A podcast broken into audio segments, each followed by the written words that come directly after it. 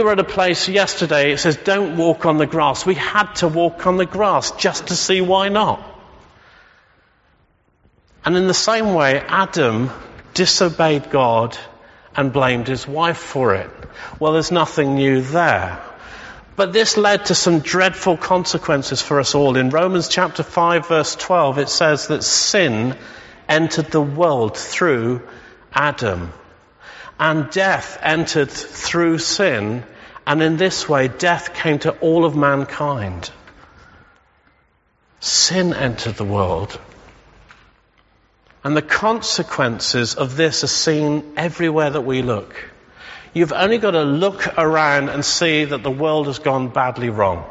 It's natural disaster after natural disaster. There's terrible things being done to terrible people and good people. There's famines, there's difficulties, there's struggles, the consequences of sin. And this affected not just Adam who disobeyed God, but the whole human race. Paul says death came to everybody, to all mankind. And by death, Paul isn't just talking about physical death, he's talking about a kind of spiritual death. And this comes from having been cut off from God. And it's because of sin that there is a huge barrier between God and us. A huge barrier, and we all sense this. And it's why so many of us try to hide from God. It's why that people pretend that He doesn't exist, because there's this barrier and it's awkward. But God doesn't leave it there. Because as the whole story of the Bible shows that God, although God doesn't need any of us, He loves the human race. And He loves every one of us. And he, so He committed Himself to a rescue plan. God's rescue plan began with a man called Abraham. A man whom He called and whom He made many promises. And God said to this elderly man that despite his age and the lack of any heir, that he would bless him with many descendants and his family would be special. Actually, God says, you're going to become known as the father of many nations. And so this amazing miracle occurred because Adam, uh, Abraham, even though he was very old, more than a hundred years old, gave birth, or his wife at least did, to a son, and they called his name Isaac. And Isaac means laughter because it was just an incredible joke that God would give this promise to such an elderly couple and a son would be born. And it was from Isaac that a whole nation called Israel arose. And this was the first group of people that God called his people. And so they became known as the people of God. And God blessed his people. He gave them food, He gave them prosperity, He gave them health, He gave them happiness. And you can read about it throughout the whole of the Old Testament. And even when a famine broke out in the land, the people found refuge in Egypt through Joseph, whom God had already arranged to be the boss of Egypt. And he was ready there to receive him. And in Egypt, God's favor for the people of God became very obvious. See, in that foreign country, living alongside the Egyptians, God's favor became plain. They began to stand out from the people around them. The prosperity began to prosper. The riches began to exceed to such an extent that the Egyptians began to see them as a threat. We thought we were here just to look after these poor people that had come to this place of famine, but actually they began to exceed their hosts. So in their fear and their jealousy, Egypt turned against the people of God, started mistreating them and forcing them to be slaves. And it went on for many years and the people cried out to God saying, God, send somebody to save us from this injustice. Set me free, set us free. And so God sent them Moses, a man who led them out of Egypt with amazing miracles and signs again of God's incredible favor. They came out with incredible wealth. And God led them from Egypt to the desert where they wandered for 40 years. But you know, even there, in that desperate place, in that place of difficulty, God continued to provide for them and to lead them. And eventually, having wiped out seven enemies who stood in their way, God gave them a land of their own, the land of Canaan. All this took about 450 years. And then after this, God gave them judges to administer justice and to enforce God's laws, civilizing their nation.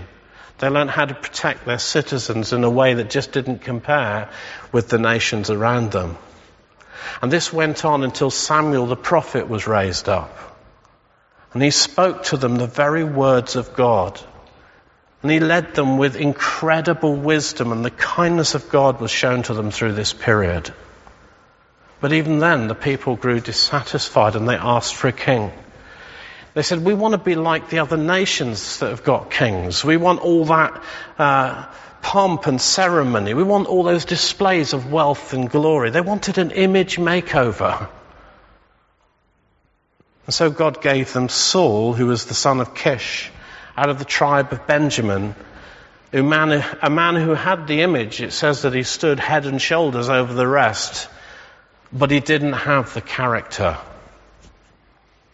And so after Saul had ru- ruled for 40 years, God removed him from office and put King David in his place with this commendation.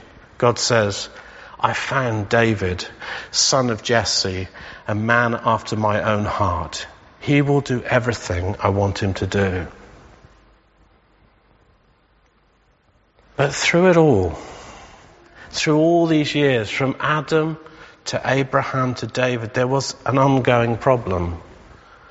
That despite God's favor and his faithfulness, the people just couldn't stop sinning. They just couldn't obey God. They just continued to disobey him time and time again. I mean, think about it. Adam only had one rule to keep. Don't touch that tree. So how do you think the Israelites, could keep God's laws? They couldn't even keep the Ten Commandments. And so God, who loved the world, that's you and me, sent Jesus.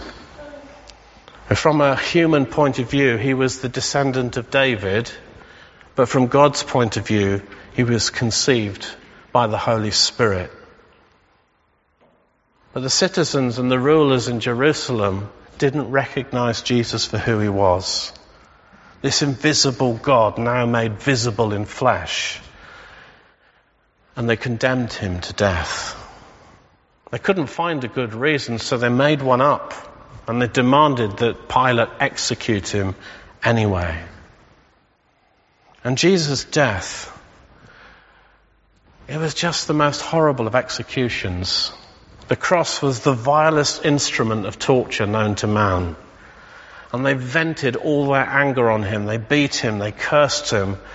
And they left him to hang naked on a wooden cross, his arms stretched out like some kind of eternal invitation for everyone to see. Unwittingly, they did just what the prophets of the Old Testament said they would do. Now, even the crucifixion was described there thousands of years before. It said, a man of sorrows, acquainted with grief. And all the beatings and the torture that he would endure is all written there. But they had no idea what they were doing.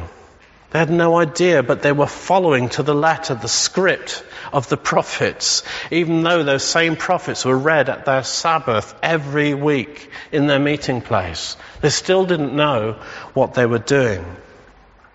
After they'd done everything the prophets said they would do, they took him down from the cross and they buried him. And he was buried in a borrowed tomb. It belonged to somebody else. But it didn't matter because Jesus would only be staying there a couple of nights. Because on the third day, God the creator of the whole world, the Lord of all life, raised him from the dead. I mean, it sounds pretty crazy, doesn't it? No other world religion has ever dared to make such a claim. Muhammad is dead. It's clear. Guru Nanak, he's dead. Buddha is dead. Even Abraham is dead. Nobody else dared make such a claim, but Jesus rose from the dead. Jesus was raised from the dead and is now alive. Why look for the living amongst the dead? The angel cried. He's not here. He's risen. The women who followed Jesus, they saw the empty tomb and so did his disciples. Then he himself appeared that evening before them, alive. There's no disputing this. He appeared over and over again, many times and in many places to those who'd known him in the Galilean years. And on one occasion, he appeared to 500 people all at the same time. They saw him alive. Jesus is alive.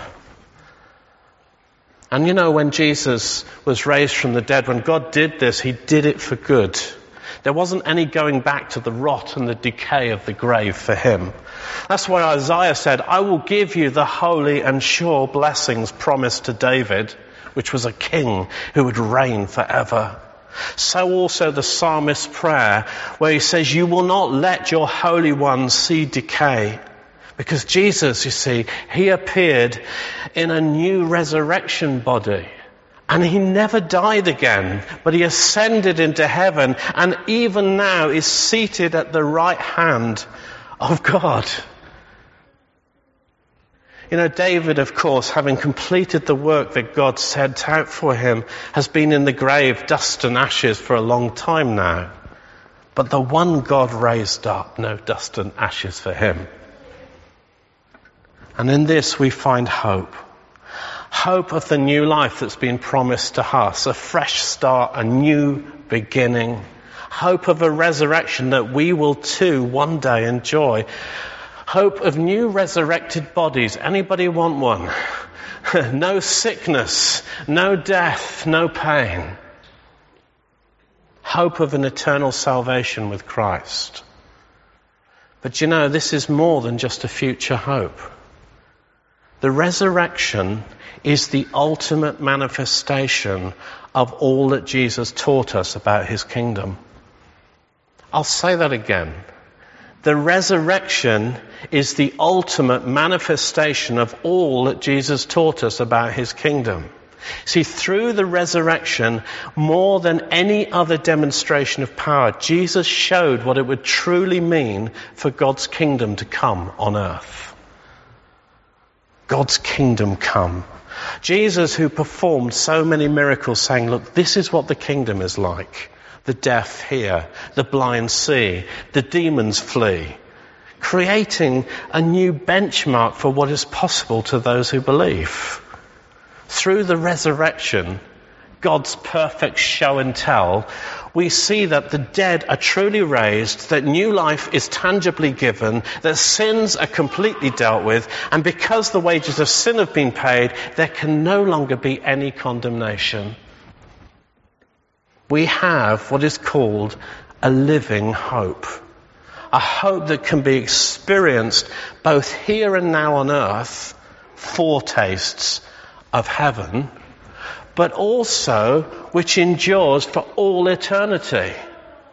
Our hope is in Christ who was and is and is to come forever. It's a living hope and it never gets old. And this is a story that demands a response. It's not just any old story, a tale of some kind of Disney invention where good triumphs over evil and we all get to live happily ever after. Now this story is one of God's pursuit of man. It's mind blowing. It's crazy. But it's true. And it demands a serious response. And Paul knows this. And so at the end of his sermon in Acts chapter 13, he warns us with some words from one of the prophets. He says this, look you scoffers, wonder and perish. For I'm going to do something in your days that you would never believe even if someone told you. What a frightening, awesome warning. It's a warning for us all to take what Jesus did seriously. He's saying that some are going to scoff. Others will wonder but not respond. Some will just refuse to believe, but everyone has to respond. There is a response to the gospel. Some respond and say, I want Jesus to be my savior. Some respond and say, this isn't what I want. but there is a response. And the seriousness is this, that God, through Jesus, gave his life in exchange for your life. He rose again so that each of us could live a new life too. A new life in so many ways, to start again with the slate wiped clean, sins forgiven, born again, a new disposition before God, wanting to obey Him and please Him. I just want to say, if you haven't come to Jesus yet, please come and come quickly. He's pursuing you. That's why you find him so irresistible. That's why you can't stop from coming back, just having another taster, just another look, just another listen. He's irresistible. He's the Lord of life. Come to Jesus. But it's new too because of all that the resurrection represents in terms of the kingdom breaking in. Look, if the resurrection is the benchmark of our faith as demonstrated by Jesus, what on earth does this make possible? Let me finish with this. Over the last few weeks, we've been talking about creating a supernatural culture. And I've been thinking about what would it mean to live in a supernatural culture? I mean, what would it mean for the supernatural to become our supernormal? A few weeks ago, Helen Denny prophesied about this. And she said that if we wanted to know what it was like to live in a supernatural culture, just take a look at the resurrection. That's where it starts. The resurrection is an outrageous supernatural display. God is just plain showing off. if God can raise the dead, then what can't he do? I mean, who else but a supernatural God for whom nothing is impossible? Who else would make the victory over death the pinnacle of his message? The resurrection makes anything possible. And Paul writes in Romans chapter 8 that the same power that raised Jesus from the dead now lives in us. This is unimaginable power. Not only does that power work in us, resurrecting our own dirty, lost, broken lives, changing us from the inside out, but also through us, the message of the resurrection is communicated to everyone around us. What kind of power does it take to raise the dead? The same Spirit lives in us. I just want to read a quote from N.T. Wright, he wrote an amazing book called Surprised by Hope Rethinking Heaven, the Resurrection, and the Mission of the Church. So it's just a tiny little book. Uh, it's about that wide, I think. But it says that, he says here that Jesus' resurrection is the beginning of God's new project, not to snatch people away from earth to heaven, but to colonize, colonize earth with the life of heaven. This, after all, is what the Lord's Prayer is about. Amen. I just felt like God wanted to show off a bit. He's been at this for an awful long time. And his supernatural power is breaking in. And he wants to reveal his resurrection power to us. Not just today, but on a daily basis resurrection power, dead raised, new life, is what the gospel is all about.